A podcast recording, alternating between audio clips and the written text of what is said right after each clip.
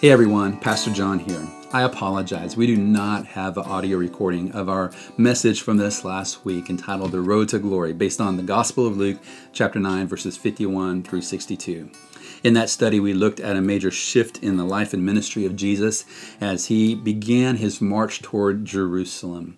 We looked at some excuses that people gave and why they couldn't follow him at that moment, and we sought to apply that to our own lives. And so, since we don't have a recording of that message, we're going to attach a PDF of the sermon notes that you can follow along and review for your own benefit. As always, we'll have uh, copies of the reflection questions you can download as well as a PDF of the slide deck so you can see the, the slides we use in our study of this uh, amazing text. And so we hope it's helpful for you as you continue to discover your place in the story of God, grow in the grace and knowledge of the Lord Jesus Christ, and take your next step in becoming a fully devoted follower of Him. Thank you for stopping by, God bless.